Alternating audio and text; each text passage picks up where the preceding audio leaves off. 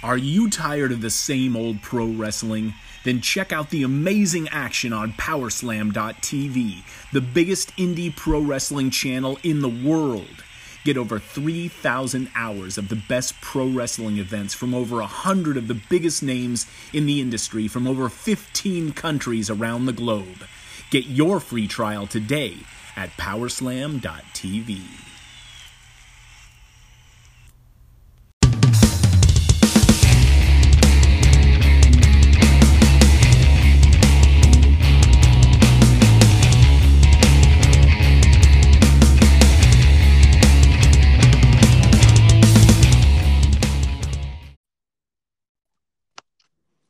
All right, ladies and gentlemen, welcome to another edition of the Squared Circle Journal podcast. Today is November 21st, 2018, and it is Wednesday. That means that we are going to do a SmackDown review.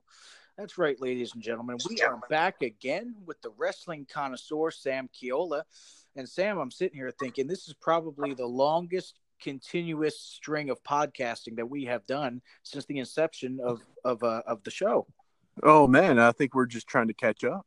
I think so, and there's been so much to talk about. Um, you know, between at least starting at Crown Jewel and on, um, and the product has, you know, just not been good. So there's been, pl- of course, there's plenty to talk about. We're a couple of cynical guys here, um, Yeah. so it's been a good time just just going through this, you know, hot mess as the kids like to say these days. Um, so that's exactly what SmackDown was. Um, Oh, It was pretty know- bad. I tried to watch SmackDown this morning, and um, I really just thumbed through it because it it just did not get me enticed in any which way. Uh, I, I guess let's go through it. If, If, you, you, want to could, go through it if, step by step, if if, you- you, want. yeah, or- we're going to do segment by segment, but if we could summarize this episode of SmackDown in one word, what word would you use? Oh. So I, I'm guess I'm just going to do this thing solo since Sam decided that the question was just simply too difficult to answer. He couldn't wrap his head around it. Uh, John, John, I, I had to go consult a dictionary. oh, you're back, I'm ladies and gentlemen. This wrestling connoisseur is back. Hold your applause. Hold your applause. Okay, I know, I know. I know. Anyway, With all the people looking outside, it's just hold your applause, everybody. the word that I would use to describe SmackDown, a singular word. So I really had to think about it because, you know, I'm a man of many words. So uh, I would say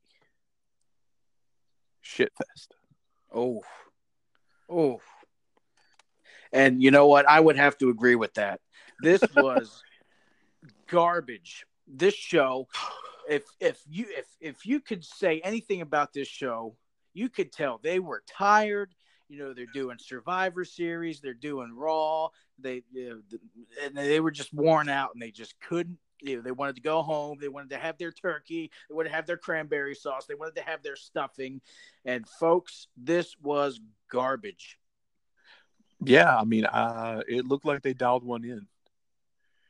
And That's I mean, don't get me wrong. There was there was fallout from Survivor Series, but I mean, let's be honest. And I mean, the listeners, you can uh, uh, reply and let us know. Message uh, Square Circle Journal. You can message me. That's fine. You can message Sam Keola. Um, but who, in their right minds, wants to see 20 plus minutes of Charlotte Flair. Nobody.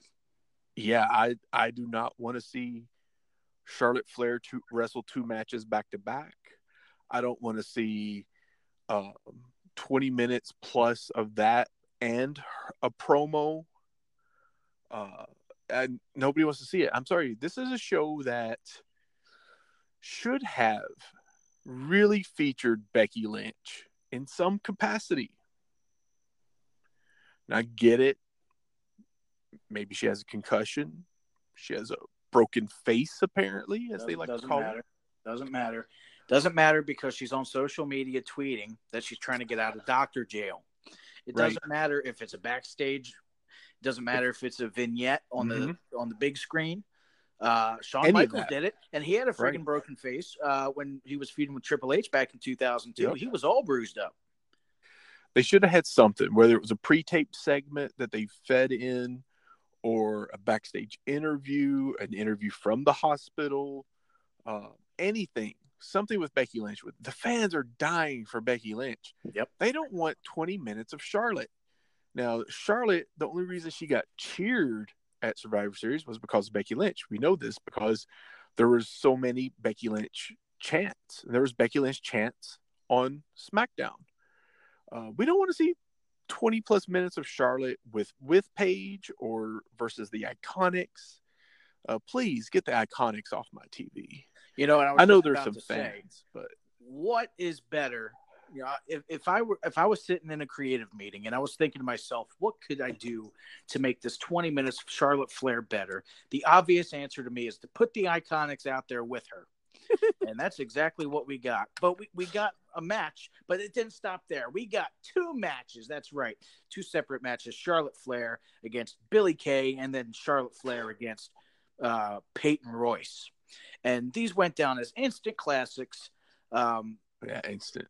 I'm so you know I'm just such a horrible mood looking at this stuff. You, know, you're, co- you're coming off of one of your big four allegedly pay per views, right? and, and this is this is the fallout. You know, here's the problem is, and we talked about this about on the Raw episode we did the other day. Um, you have Charlotte come out, and her reply to everything was like, "Yes, praise me, worship me, um, you're welcome." And it's completely heel. She starts cutting a heel promo. In the midst of the heel promo, she kind of switches to a face promo almost It's weird. um, yeah, it was a weird, weird thing. She's like cutting a heel promo, and then she starts trying to get a cheap face pop in the promo. And I'm like, what are you doing? You know, I mean, I, I I'm I'm honest to God, I don't get it.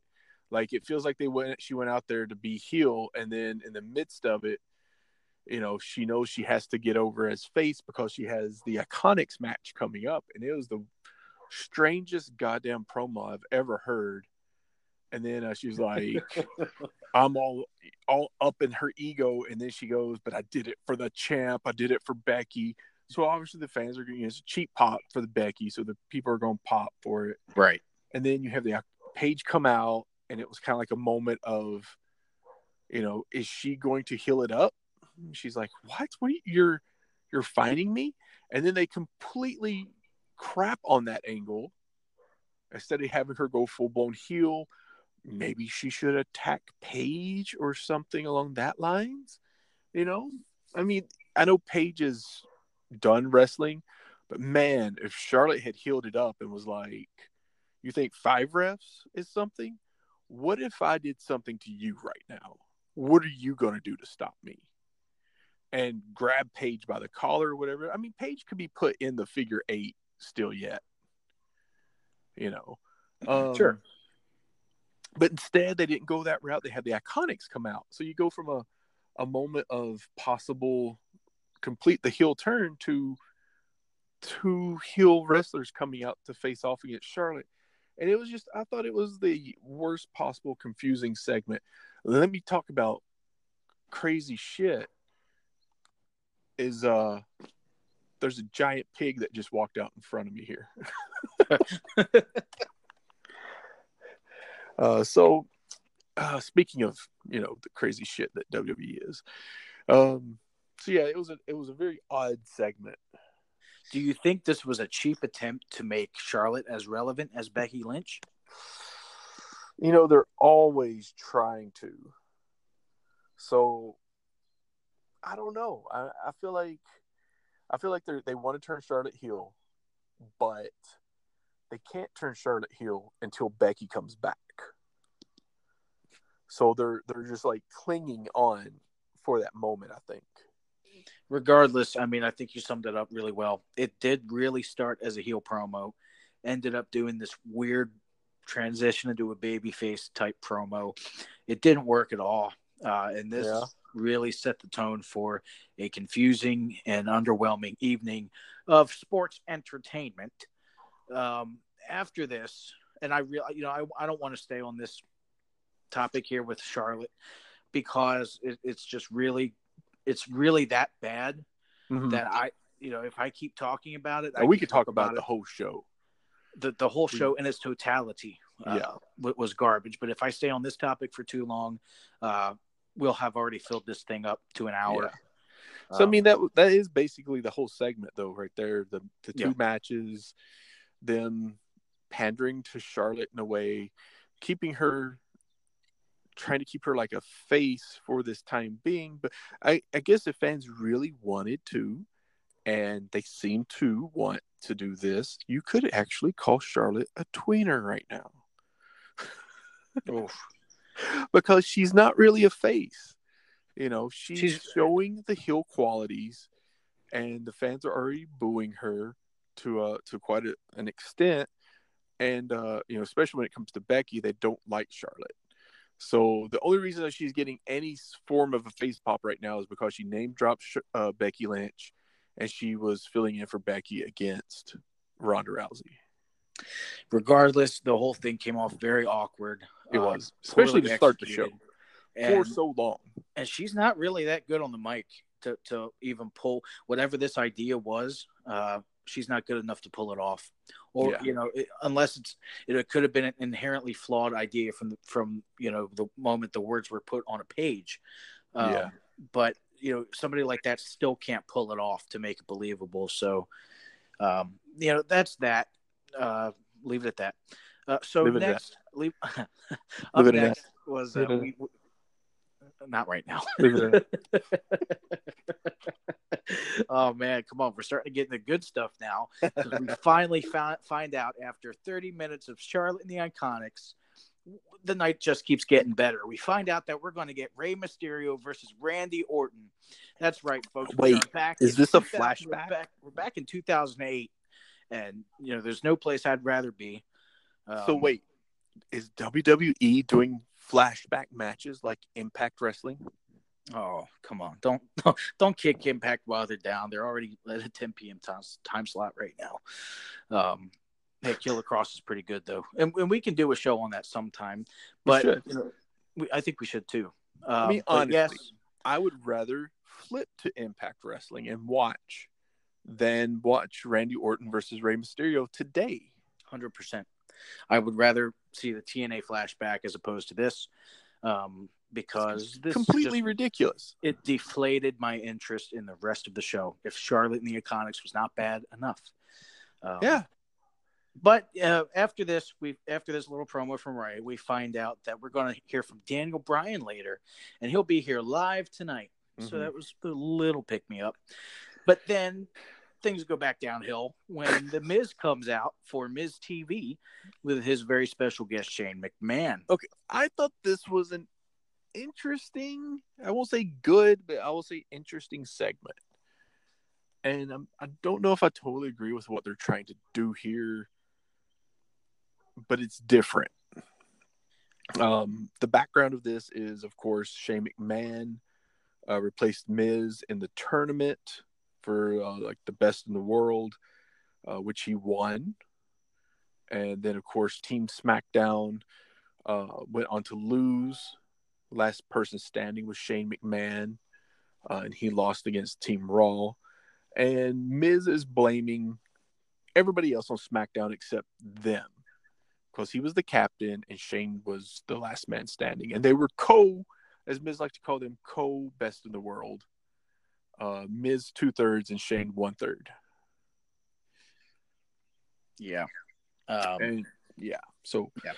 i here's my problem with this is that shane mcmahon has been so wishy-washy heel um that he could he could turn heel at any point you know he he doesn't need all of this build up to turn heel uh i mean he's a mcmahon he could just be heel and he's he's been quite egotistical even as a face um since the start of all this. And this is this is kind of the problem where you know the audience doesn't understand what a face and heel is anymore especially you get these uh johnny come latelys to the party and now they're wrestling fans.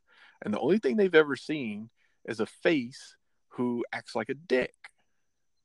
And you have someone like shane mcmahon who is a good guy uh, supposed to be a good guy and he has been a dick to everybody else so they're like oh well you know obviously this isn't really a good he's not really a good guy and he's not really a bad guy. They don't know because they're they're throwing so much shade on all these characters. They're not doing it right.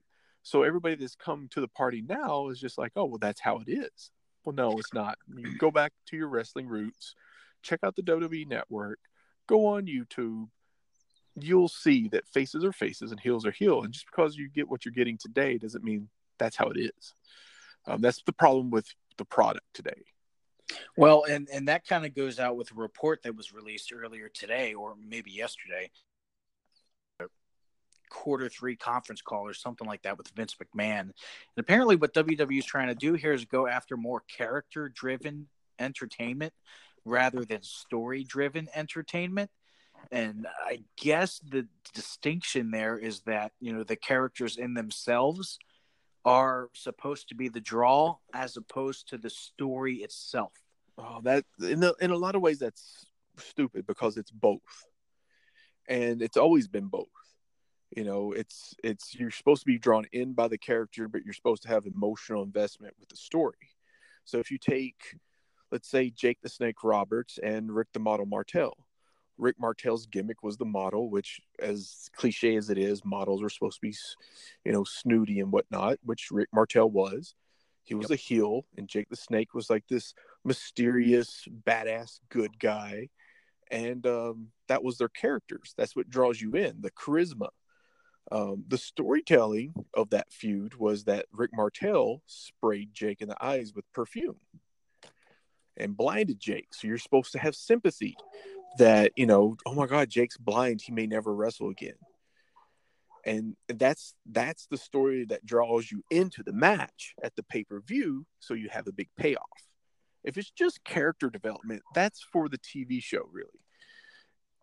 And it's it's what's going to make you buy the network? Because the tv show's free on cable tv so now the to spend the $10 a month they have to sell the pay-per-view still so it's still the same mentality it's just that now they're not they're not committed to that role. But it's the same thing with Shane. What's well, what's character driven with Shane that makes me want to watch him? He's the best in the world.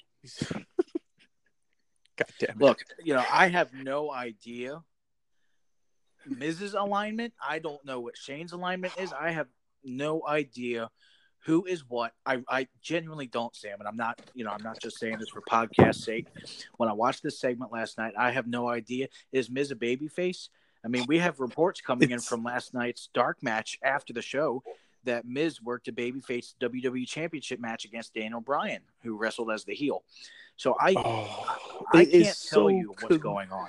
It's so confounded, and that's part of the problem. It's like, well, Daniel's obviously not a face anymore. He turned heel. So if he's going to face another heel, somebody has to wrestle the babyface portion of the match. We went over this the other night. And it's like, well, if you wrestle the babyface portion of the match, obviously you have to draw in the emotional support from the crowd. If the match is good enough, yep, you want to get the crowd behind somebody. Otherwise, there's no emotional investment. So it's it is very crazy. Like like I've talked about, I want Miz to turn face because I think he connects with the crowd on a certain level that other wrestlers don't. And I mean, he's good enough that he can pull it off. He can turn the crowd against him on a dime. But it was really peculiar. You have Miz all lovey dovey about Shane now. We don't know the ulterior motives here. And Shane's kind of still being a dick. Um, he's always usually a dick to to faces and heels anymore.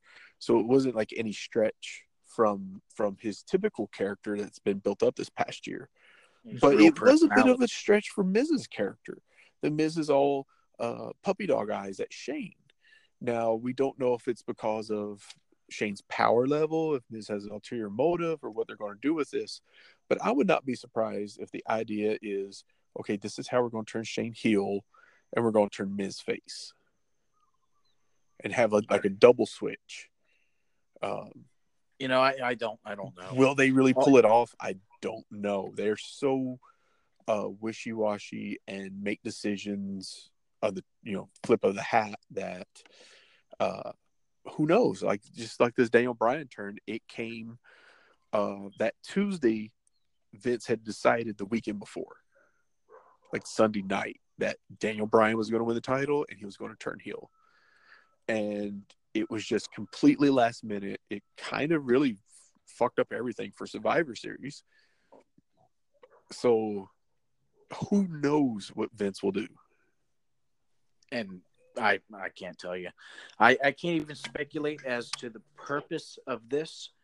Um, but I do know for a fact that this led into a tag team match between Shane and Miz versus Dwayne versus Wayne and Dane, the Bryant brothers. Um, Hilarious. Corey Graves is quick to point out that they're definitely not blood brothers. um, you know, I, so be it. Uh, match is about 30 seconds, and I believe it was Dane who gets the roll up on the Miz for the one, two, three. Yeah, it was very awkward in some ways. Um, again, the Miz was like puppy dog eyed. He wanted Shane to be part of this tag team match, and he wanted Shane involved, and he took the eyes off of the goal, and the amateur guys rolled him up and got the one, two, three. Very awkward. And really awkward. Um, I hope I never see those guys on TV again. Um, the whole segment just sucked. Um, I'm confused. I don't like it. Um, and leave it at that. That's really all I want to say about that. that's, That was- that's kind of the, the theme of this. that was the segment, you know, and and um, you know, we will see where it builds. Miz is so entertaining that, from what I gathered from Twitter, that everybody was completely entertained and thought it was hilarious what he was doing at Survivor Series as far as like tagging Shane now. Shane, go get him. And it was like he's to kill Shane McMahon because he just keeps tagging Shane in. and it was, it was really funny and, uh, you know, in a, uh, not meant to be, uh, how do I put this? Miz was like the straight man. And he was playing off of the situational irony. Like he's, he's all googly eyed over Shane now. So he would tag Shane in to do a move. And Shane is down, man. Shane's beat. But it's like Miz is oblivious to this because he he just thinks Shane can do anything now. And and so there was a certain naivete and innocence that Miz has has garnered, even though he's been heel all to this point. He is really almost like a the start of a face turn for Miz just because of this innocence that he has being uh, puppy dog eyed at Shane. And it, it's Yeah. it's super entertaining, really. But uh, it ultimately it depends on what they decide to do with it, because as we've seen so many times, they'll do a, a they'll do this idea for three or four weeks and then drop it like nothing has happened. Well, that's just it. And I kind of feel like, I guess in my mind, and I, I haven't communicated that on this podcast, but uh, you took the words out of my mind. It's, it's just something that is probably not going to have a payoff to it. Um, it's probably not going to result in anything substantive for the product. Mm-hmm. Um, and it, it just feels like this is just one of these random ideas where Vince is like, I love it. And then, you know, Well, you know, it's later, it it's is strange because the excuse for the, best of the world was that Shane was going to go heel, and it didn't happen. And then we get the whole Survivor Series thing. Shane still isn't heel, and so now we have this leaking out of Survivor Series fallout, and it's like, is this going to turn Shane heel? It's like, how much emphasis do they need to turn Shane heel? I I don't understand it because you just turned Daniel Bryan heel with one move. So why do you need to put so much time and effort to turn Shane heel, who is a McMahon, so you don't really need a reason for him to go heel. I, Yeah. you know, it's it's it's beyond me. As far as the uh, house show, your or afterwards the dark match with uh, Bryan versus Miz, I would be really interested to see how that you know played out because they they do these things often to see how crowds will, will respond, and it, it sounds like they had a good response. It, it seems that way, and maybe when we're done with this, I'll try to find some video footage and Yeah. shoot it your way. Because I, I guess I'm kind of curious too to see how it played off. Um, it, it could be a good thing for the Miz, and if, you know what? If it's a good thing for the Miz, ultimately, um, I'm behind the idea. Mhm. But so far, it ain't really doing it for me. Yeah. So, you know, I said this show was garbage, but if you go to a dump, you have the section for household garbage. This is more like the recyclable section. like, uh, it's still garbage per se, but it's a little cleaner. Um, this is one of the times I think Raw was better than SmackDown. I'm wholeheartedly in agreement with that. Um, and it takes a lot for us to say that. Yeah. So, uh, speaking of hard to believe, uh, we have a Thanksgiving feast fight coming up. Uh, and I couldn't believe that we'd see such a segment on SmackDown before Thanksgiving. And obviously, I'm being sarcastic. Uh, the New Day are dressed as pilgrims. and the funny thing about this was Xavier Woods' pilgrim suit said six and one.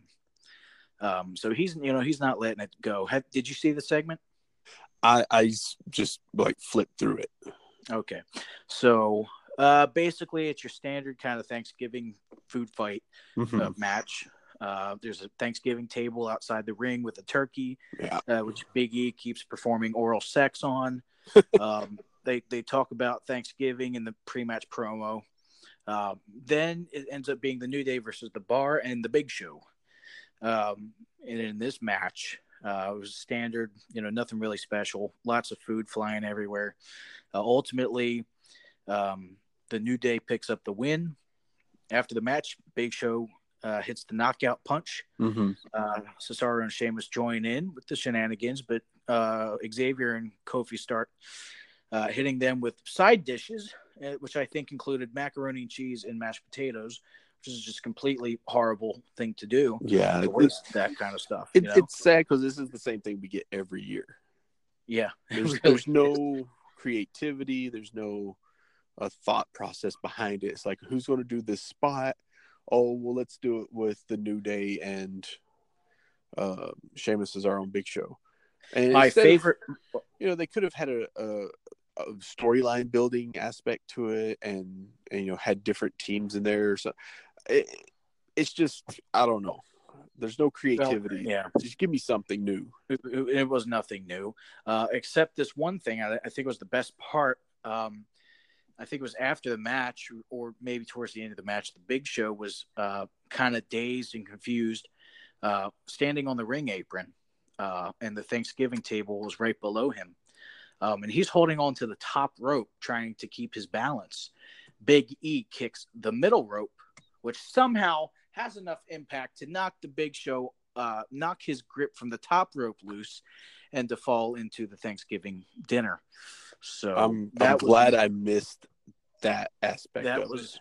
yeah, that was an interesting visual. That somehow kicking the middle rope rope would loosen the Big Show's grip on the top rope. Um, man, he must be really strong.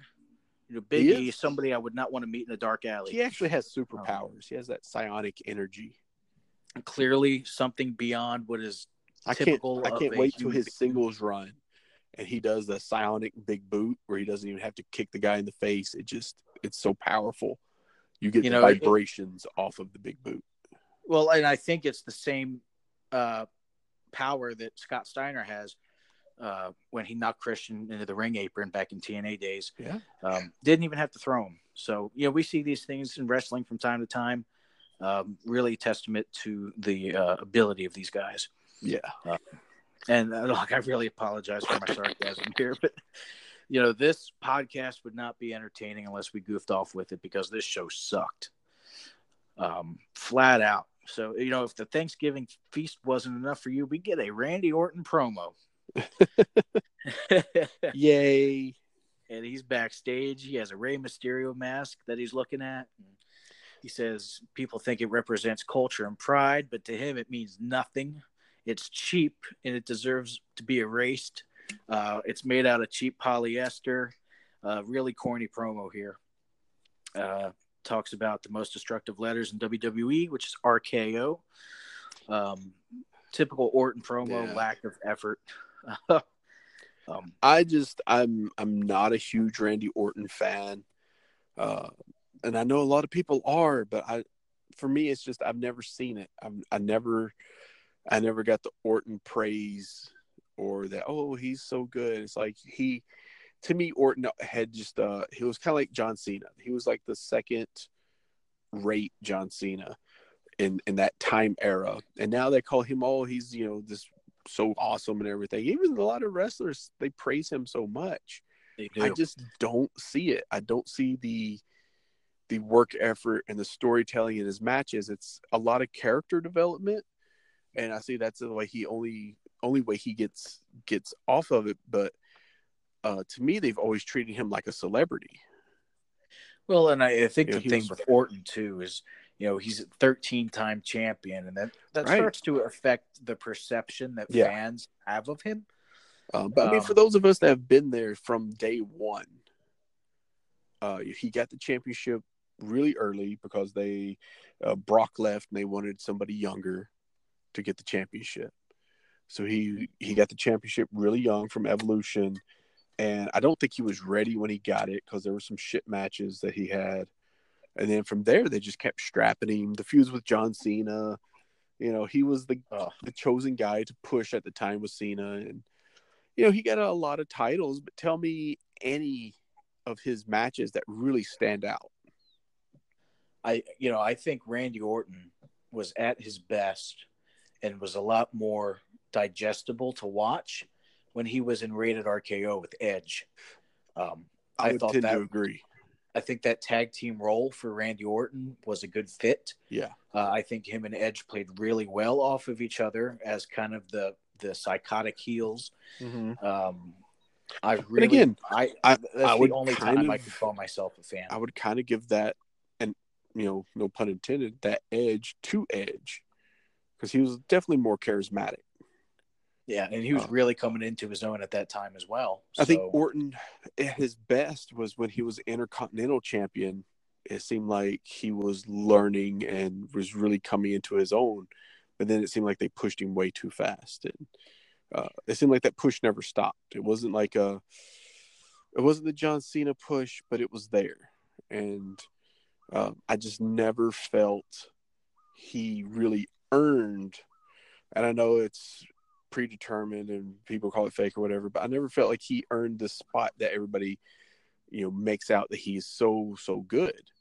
Um, I mean, his even his moveset is like okay, well he does that power slam. Well, so does Goldust and Samoa Joe. They all they do that snap power slam, and I mean he does it well. Don't get me wrong. He's fundamentally fine. Um, I don't find his promos super, you know, super uh, enthusiastic or anything, and even his gimmicks never seem to have like the character development that I personally like. It's like he gets a gimmick, but he's still the same character no matter what gimmick he gets. It's like, oh, you're, you know, he's uh, what do they call him? He's a legend killer. He's uh, Apex Predator, Apex. Predator. He's this guy. He's that guy, and it's it's all the same gimmick. It's all the same reactions and same things and whatnot. So I, I don't know. You you give me a match with Randy Orton. Um, he's been around for a decade, and you put Rey Mysterio in there, who's also been around for a decade. I you I could go back on the network and watch this match from like you said, two thousand eight, two thousand six, or whenever, and um, yeah, I don't know why this is on SmackDown. I don't know why these guys are being booked not to get over a younger talent. Um, you know, why is it? Why aren't we getting to see Rey Mysterio versus um, an up and coming heel and putting that heel over? Or why aren't we getting to see Randy Orton versus an up and coming face and putting that face over? Which is what I was hoping they would do when they were doing like Orton, Rude, and was it Shinsuke at the time, or I think I it was. recall. I, I can't remember. But nobody got over from Orton. essentially. Um, they just kind of slid that off, and then it's the same thing. We just had we just had Orton versus Jeff Hardy. Awful stuff. Um, and then we had like a mini feud of Orton Tye Dillinger, and that never went anywhere. It's like that was a moment you could have gotten Tye Dillinger over. Didn't Randy Orton and Jeff Hardy have a Hell in a Cell match? They had a Hell in a Cell match. Like, what is that? It was awful. You know, that that used to be something that was reserved for only the hottest blood feud yeah going in the company.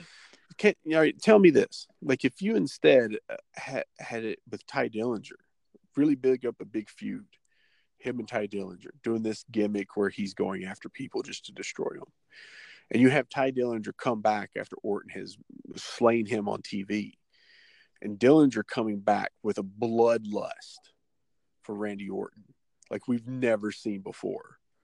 Like you come have Dillinger come in and he wants revenge. And you have him come out and he tracks down Randy Orton and he puts him through the shit locker. And then you have that Hell in a Cell match and you have Dillinger come out on top. You cannot tell me that would not have made Tye Dillinger. I, I think you're right. I think we'd have a brand new star on our hands for sure. And I mean, you you may not have to like push him to the moon, but by God, you could have a Dillinger Shinsuke feud after that. That would be uh, worth the booking. And, and, I feel bad. I think a lot of the that why that feud was so short was because Dillinger is out injured right now. But you know, like you said, Sam, there's no reason they can't still be promoting it on TV through segments or. Well, I mean, it doesn't uh, even have to be Dillinger. It could be anybody that is up and coming, anybody that they feel like they can use it and and be around for a while. You know, there's there's no reason that they can't have Orton put somebody over. I, I just don't understand the mentality of you have guys that are to be leaving. Rey Mysterio is two year contract. Uh, Brock Lesnar three shows. Randy Orton has already stated that he's you know retirement's coming up. Not to use these guys to make guys, it, it's it's mind boggling. I just I don't get it. Yep. It is. And and you know, I you know, not to get too off topic here, but I, I think Dillinger's just about done. I mean, he'll be 38 in February. Um, he's yeah. had a few injuries. Um, and I mean, we, we talked about this, and so, everybody should go check out the show. We talked about WWE's future and where everybody's at, and that is yeah. the age frame 30 to 40 years old. And um, all the people that's been around for a hell of a long time that came from OVW into WWE, the Cena, the Orton, um, the, that round of of of uh, of wrestlers are finishing their rounds up. You know, they're they're on their way out, and the the bad part is that all these new guys that are coming up from NXT, by the time they get to the main roster, they're 30, 35, 37 years old. And they have enough in them for maybe three or four years. And WWE doesn't build them up in that time because they're still feeding to a select few that are on the way out. We're looking at, I'm going to say in the next five years, if WWE doesn't do something to find stars, to make stars, we are going to face a humongous problem. And I think I mean, Vince just, knows it. I think that's why there's rumblings of yeah. a one roster coming back together. I think you're right because if you think about five years ahead, the roster is going to have to look a lot different than it does now. Oh, tremendously different. I mean, you know, we're not in these days anymore where you know, you got 23, 25 year old guys coming up and wrestling Kurt Angle on their first night, right? Um, or, or getting thrown in a, stable like Evolution. None of the, those types of things are happening. Yeah, and I and, mean, and, who are they going to learn from? Is the problem, and the, here, here's the other problem: is that so everybody like 30 to 40 years old right now. What are they going to do? They're going to retire and they're going to go backstage if they don't retire and just move to Florida. They're going to go backstage. They're not going to keep around wrestling. They're not going to go to the indies. They're going to be done. They've made their WWE money. They're done. They've invested. The ones that stick around, you know, like right now you got like Jamie Noble, Joey Mercury, Um, and I don't want to put any of these guys down because I I enjoyed a lot of their work and whatnot. But we're not talking about Ric Flair being a producer. We're talking about Joey Mercury being a producer. And and so, you know, I, I don't want to shit on these guys at all. So don't get me wrong, but there's going to be a big difference in the match quality when someone like Road Dog is writing your show and Joey Mercury is producing the matches. And Well, you- I, I you think don't Mercury's have a bad example, but, but I, I think we know what you're saying. I, You- I don't know if you know he's been in some legal problems and well, he's not with anymore. But I mean, what, so I, I guess what I'm trying to say is, what what are you trying to say to people right now? Because I, What I think I understand. But what I'm trying to say is that you have low and mid card talent that never reached the pinnacle uh, of, of their of you know someone like a Ric Flair, Ricky Steamboat, Randy Savage. You don't have somebody who has such in depth knowledge of the product, how to get over. That you know, um, I mean, you can't tell me that like I'm just using as a example like Joey Mercury, Jamie Noble, that they know how to get more over than say someone like um, a Sting yeah, and That's so you, you put the guys out there and how to put a match together because like if you have say Ric Flair and Ricky Steamboat see that's your guys that are producing matches so you put those two guys up there and they're talking to the to the guys that are going to produce matches that night versus say um like I said like a Jamie Noble and maybe a um I I'm trying to think of some of their like Paul Roma or I don't know some of the lower card talent that never was able to rise up above. Ric Flair and Ricky Steamboat, they were in a different time period where you'd go out and they would just work. And they learned to work because they they wrestled each other so much on the road. But today's product, everything is produced to such a level of this is your match laid out completely. You have 10 minutes and you're going to do a suplex and you're going to follow it up with three punches in the corner and then you're going to Irish, whip that guy, and that guy's going to put his boot up, and then he's going to put you in a headlock, and they they plan it out to such a T that they're not working, they're not performing anymore. They're they're doing a choreographed dance now, and it, it's it's not a work. It's not what you call a worker. Like Flair and Steamboat would go out and they would do a fit, only knowing the finish. So it was, Yep. it was and and whenever they get the signal from the referee, you know, bring it home, yeah, bring it home. It's it's time. and, and that was it. That was the part that they knew would happen. they would build up and and you can go back and you can watch like even to the point of say um give me give me a, a recently praised five star match Um, Kenny versus Okada.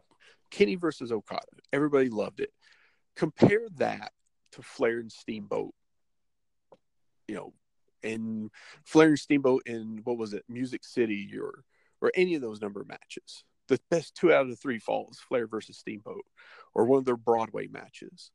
And i mean there's a humongous difference. You cannot compare the two. They're both five star no.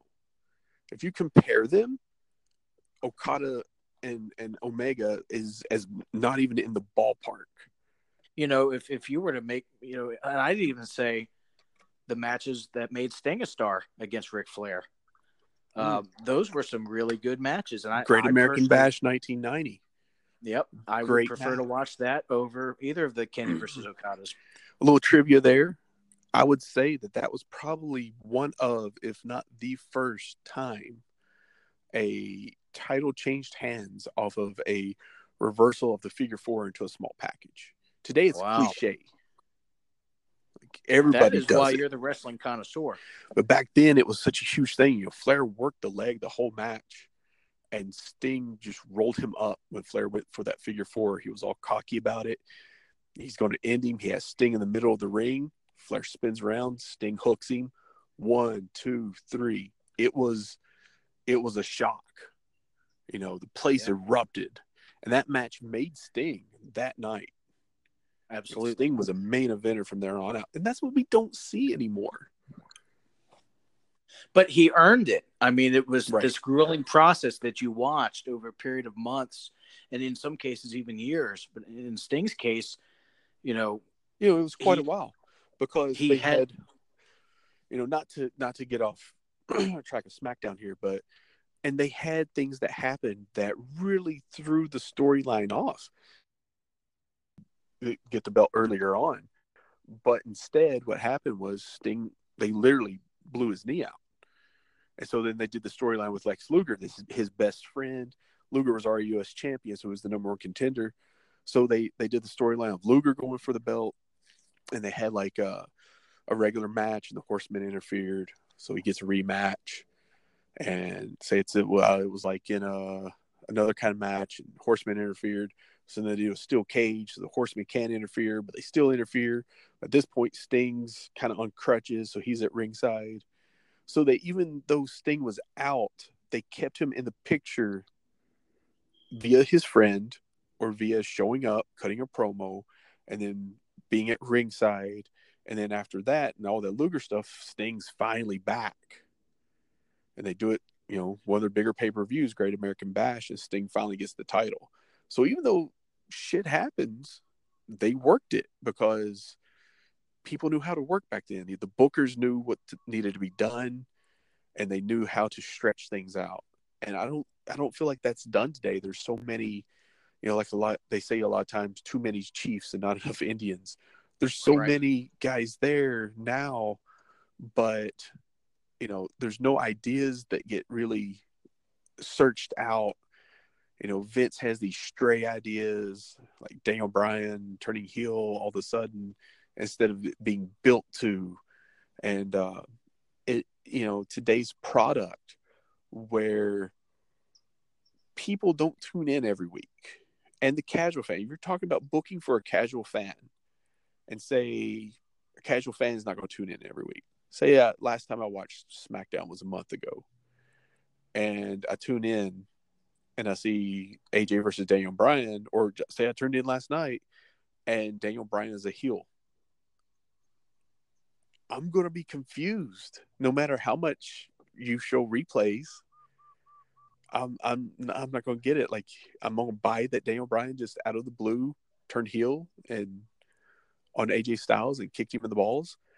You know, I've missed half of this storyline.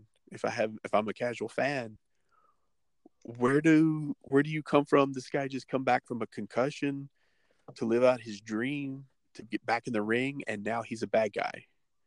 I'm supposed yeah, to boo the guy yeah. that just made the most tremendous comeback ever.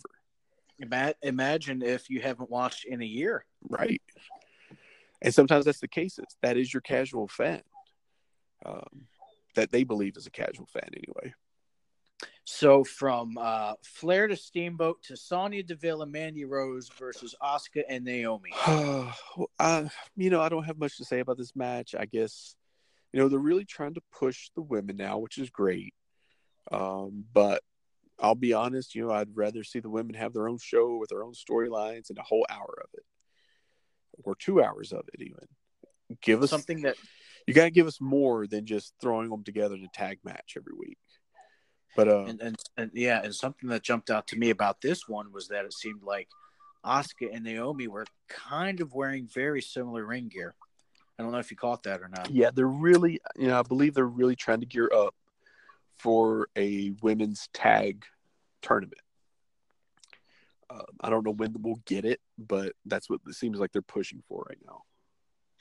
So it'll it'll be interesting to see if Asuka and Naomi stay as a tag team. Uh, seems a little odd. I'm not sure what they would.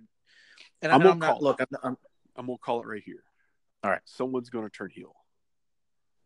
Oh, there we may see we may see like them get to the finals or who knows. But I'm gonna call Asuka or Naomi is gonna turn heel. I'm not sure which one yet. So you think that that would happen even though they're teasing Sonya turning on Mandy? Yeah. Well, I mean, we can always have more than one turn. And that may be how they they try to build this up and everything. Um yeah, I imagine because the seeds for Sonya Mandy are ripe. You know, that's there.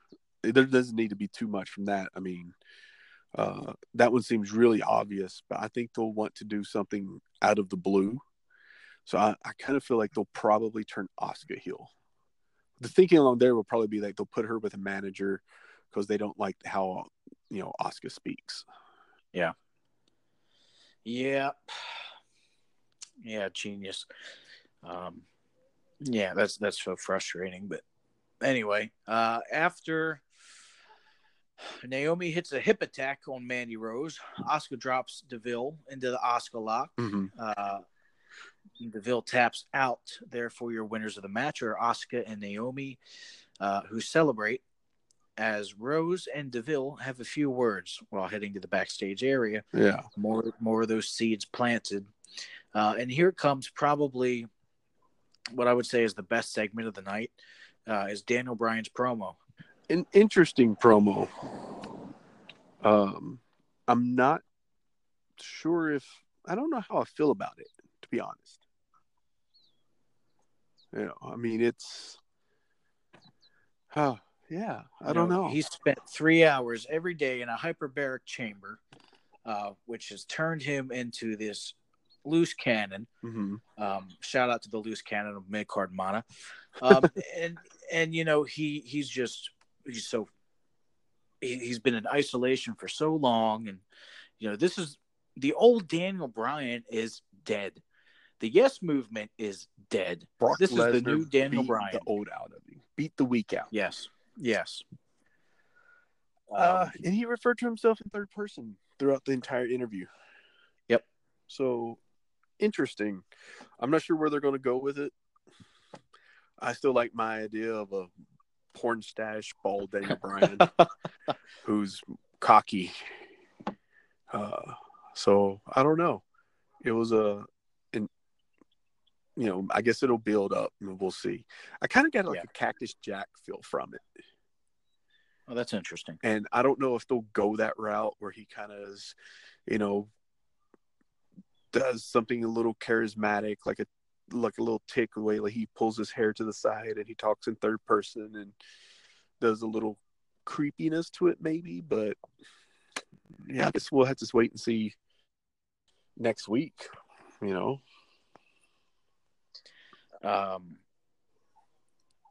let's see what's next.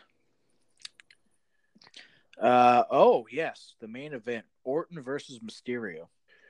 yeah, like we said earlier about it, 2006, same thing that we've seen forever. Um, two old guys should be putting younger guys over. I, I don't know. I mean, with Mysterio, you have that niche of having a uh, dream match with younger talent that's sort of like him. Um, Orton, man, I don't know. Is there any dream matches for Orton? I, I just I can't think of any. No, Uh, I would love to see Orton just pass the torch and have an RKO match and give the, the move to somebody else um, and retire already. I mean, I have, you so you just want him gone. I just want him gone. I don't, I don't feel like he's helping anybody by being around. He's not leading the product. He's not contributing in any way. I feel to the product, and he's taking up space that somebody that will be around much longer could use to be built up. Um, I, on Twitter, people were marking out like best RKO ever uh, when Rey slid outside of the ring and he did that. Oh my god, I'm gonna catch him and fall to the ground like the two foot RKO. I I have no idea why, how this is supposed to be the best RKO ever. You you Uh, just sounded like the comic guy from The Simpsons. Best RKO ever. It. I'm just, you know, blown away. Like I see it replayed on Twitter and oh my god, RKO. And it's like at this stage, his gimmick, despite all the other gimmicks he really has, his gimmick is the RKO. It is. It- it's And- this whole idea that it comes out of nowhere. Yeah, which he stole And- totally from DDP. Oh yeah. And uh, so I'm, I don't know, man. I, it's, yeah, leave it at that. Leave it at that. I, I Uh, thought it, it looked dumb, is what I thought. I really did, because it's like he looked like an old man falling down, catching another old man. And, and you know it's it's going to go down. It's going to be in all the highlight reels. Um, shortest RKO ever. That's stupid. Um, Yeah. and after the match, we get the beat down. Uh, he he beats the mask off of Rey Mysterio, and the fans go crazy. Ugh.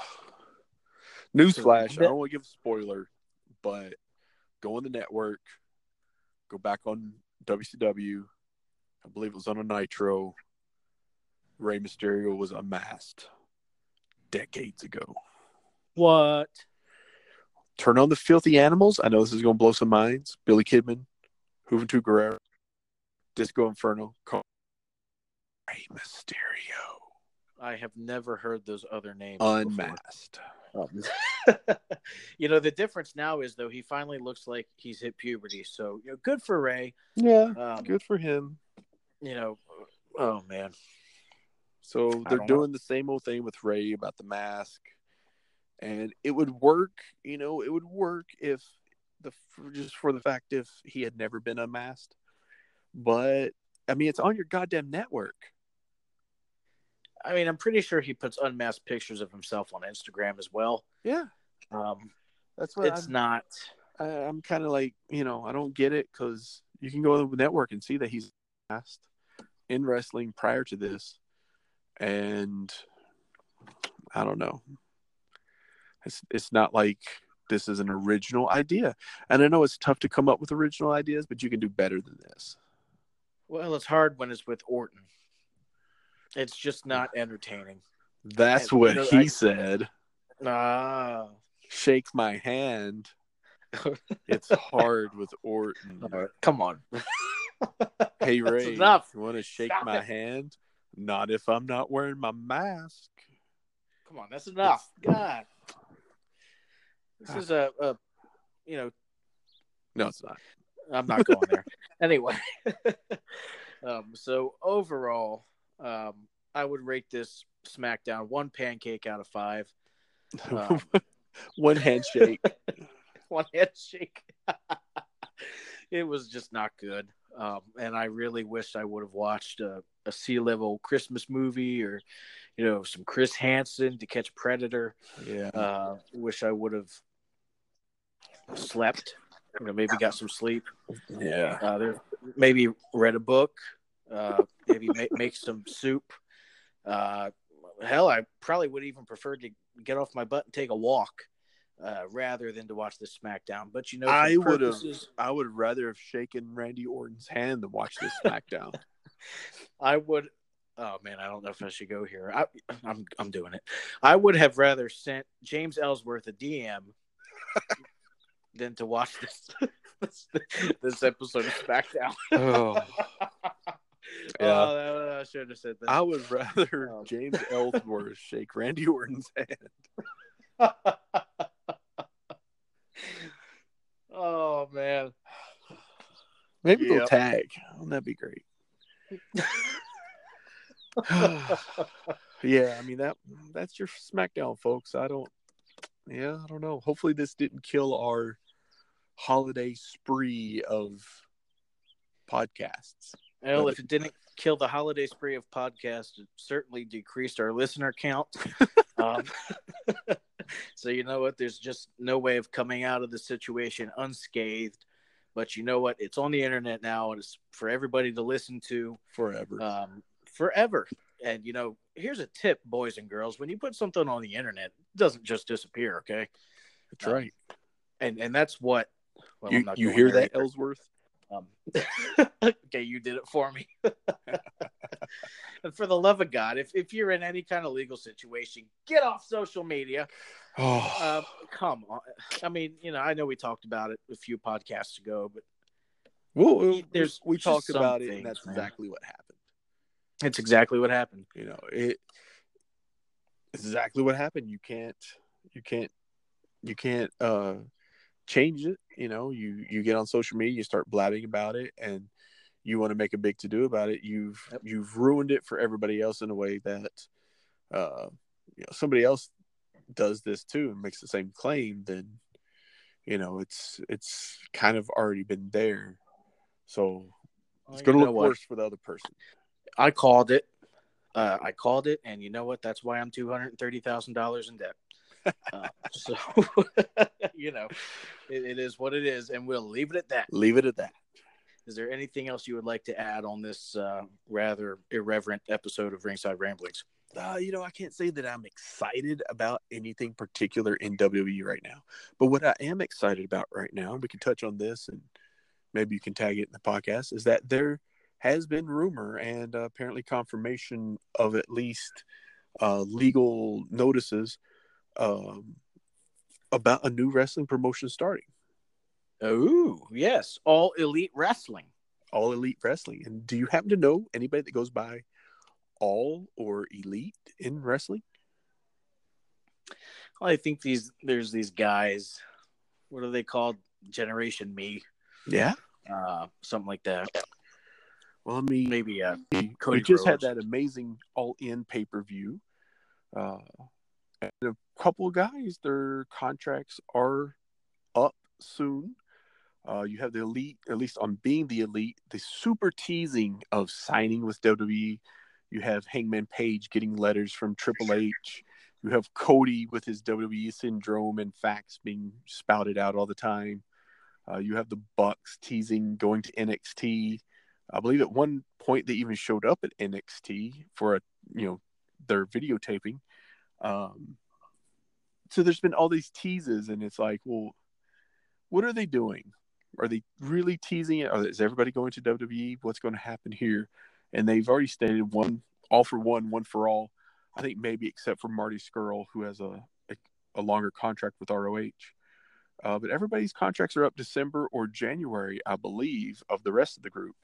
And the news is that, or the rumor was that, um, can't think of his first name, Khan, who owns uh, the Jacksonville Jaguars and, and some other teams, uh, is super huge wrestling fan and is wanting to get in on the market of wrestling and was going to open his own promotion. Uh, the talk is that Jericho is a major part of it. Maybe Jim Ross is in talks with about it. And you know, with Jericho and the success of the cruise, which is major success, which apparently rumored is it may happen again in next May. Um, Wow. And the Jericho's ties to the Young Bucks and all that success with them. Um, apparently, we have official uh, trademarks for All Elite Wrestling, and it's tied to Khan. And so, who knows? It's this sounds like it's actually coming Yeah. about. And it sounds like there could be a TV deal, at least, you know, close to being in place. They've also trademarked uh, Tuesday Night Dynamite, Mm. uh, which sounds like a weekly wrestling event.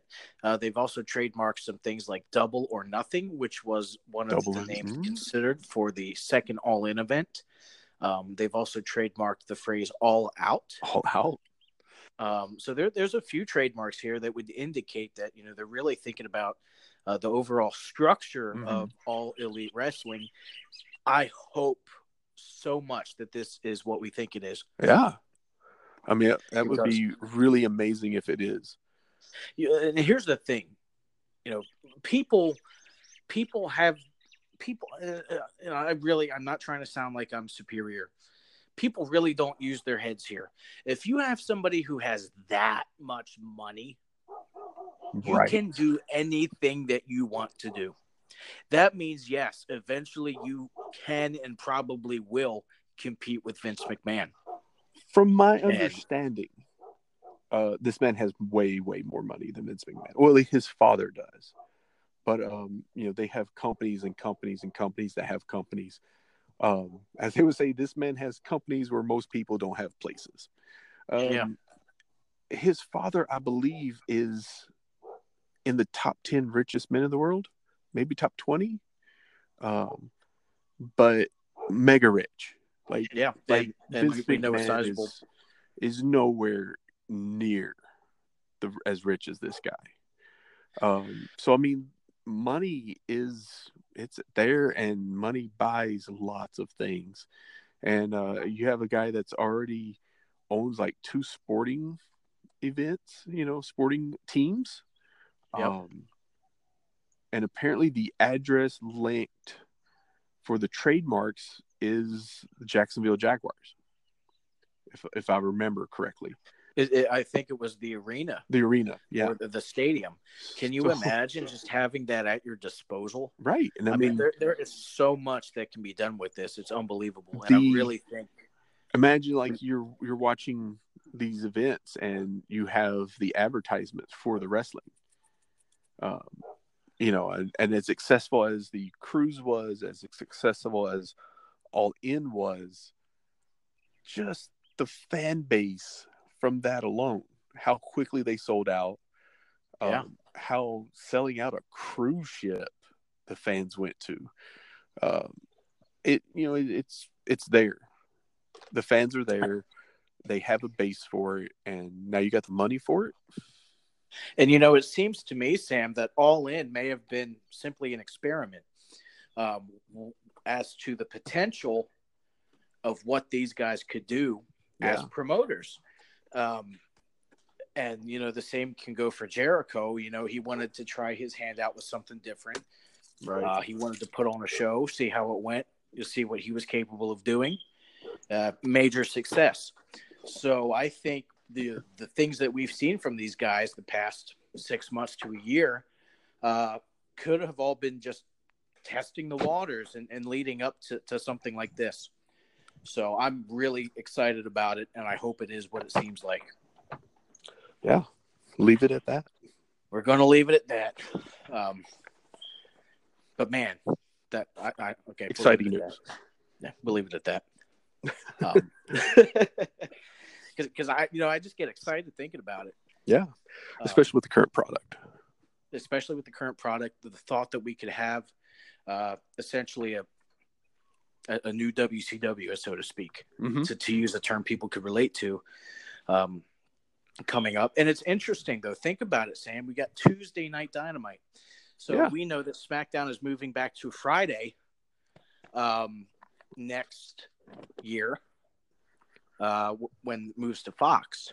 Mm-hmm. So these these guys are strategically placing things to where they could still uh, get the viewers From SmackDown. uh, from SmackDown. You know, Exactly. if you if you don't want to compete head to head with WWE already on Monday nights, then SmackDown's the night to go to. And and what I'm saying is, you know, it's obviously going to be a big enough TV deal for all elite wrestling to where they would have to consider, well, we don't want to compete with SmackDown. So big news. I think that's uh, definitely the biggest news of, of the week of the month. Uh, and I'm excited to see what else uh, is in store for AEW. Yeah. So, all right. Well, I guess that's going to do it for today. Uh, thank you all for listening to this. You know, I know it was a very sarcastic and possibly annoying review of SmackDown. And, you know, I get that. Uh, but, you know, just seeing some of this stuff sometimes just really wears on you. And especially when you're sitting down and you're looking forward to just unwinding from a long day and you're presented with a food fight. It's just not, just doesn't hit the spot sometimes. Yeah. But you know, keep an eye out for our next podcast. Hopefully, we'll be a little bit more enthusiastic. Um, so, on behalf of the wrestling connoisseur, uh, thank you all for listening, and we'll catch you next time.